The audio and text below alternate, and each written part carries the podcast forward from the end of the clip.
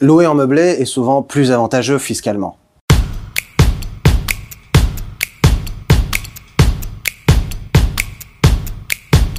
Il est souvent plus avantageux du point de vue fiscal de louer un bien meublé plutôt qu'un bien vide. On prend ce bénéfice foncier, donc toujours les loyers, moins les charges, moins les intérêts d'emprunt, mais en plus, on va retrancher ce qu'on appelle l'amortissement du bien. L'amortissement du bien, c'est une somme fixe qu'on déduit tous les ans et qui est calculée par rapport à la valeur du bien à la valeur des travaux que vous avez faits et à la valeur des meubles que vous avez mis dans le bien. Et très souvent, lorsqu'on retranche cet amortissement, on arrive à un résultat fiscal qui est égal à zéro. En plus, la location meublée permet une alternative à ce régime qu'on appelle le régime réel. L'alternative au régime réel, c'est ce qu'on appelle le micro-BIC.